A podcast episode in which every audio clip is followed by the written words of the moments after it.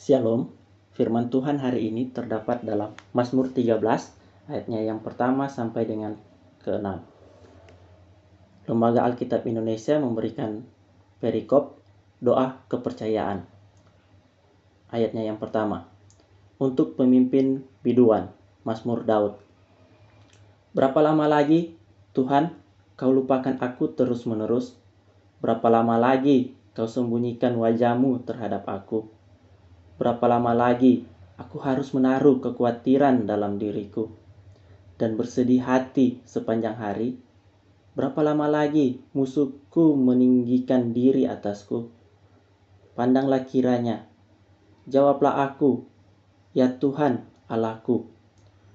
Buatlah mataku bercahaya, supaya jangan aku tertidur dan mati. Supaya musuhku jangan berkata, Aku telah mengalahkan dia, dan lawan-lawanku bersorak-sorak. Apabila aku goyah, tetapi aku kepada kasih setiamu aku percaya. Hatiku bersorak-sorak karena penyelamatanmu. Aku mau menyanyi untuk Tuhan karena ia telah berbuat baik kepadaku. Ya, Beriman di saat keadaan kita baik-baik saja terasa mudah, tetapi iman kita kepada Yesus Kristus diuji dan bertumbuh ketika kita berada dalam masa-masa sulit.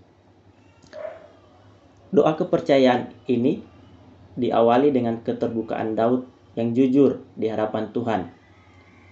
Keluhan-keluhannya nyata diutarakan ketika ia sudah merasa begitu lama ditinggalkan oleh Tuhan dan sangat khawatir karena sudah begitu lama musuh-musuhnya meninggikan diri atasnya.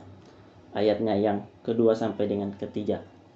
Ya, dari sini kita belajar bahwa pentingnya menaikkan doa yang terbuka dan jujur. Apa yang benar-benar kita rasakan saat ini kita bawa kepada Tuhan. Ya, mungkin kesulitan-kesulitan yang kita alami, kekhawatiran kita dan perasaan-perasaan kita menantikan kemenangan dari Tuhan. Di tengah-tengah pergumulan Daud, dia terus memandang kepada Allah yang hidup. Ia percaya bahwa Allah pasti menolongnya. Ia percaya akan kasih setia Tuhan dalam hidupnya. Ia bersorak-sorak dan menyanyi bagi kemuliaan Tuhan karena ia tahu dengan pasti Tuhan akan menyelamatkannya dan berbuat baik kepadanya. Di ayatnya yang keenam.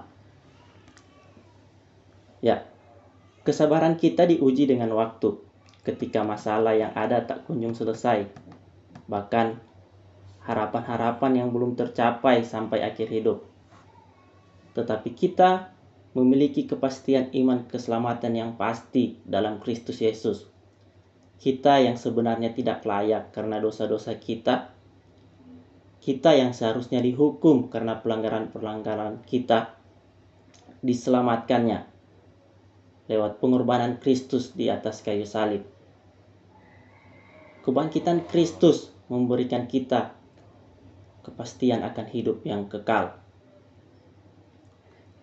Semoga di tengah-tengah kesulitan yang kita semua alami, kita dimampukan untuk berdoa dengan jujur dan terbuka di hadapan Tuhan.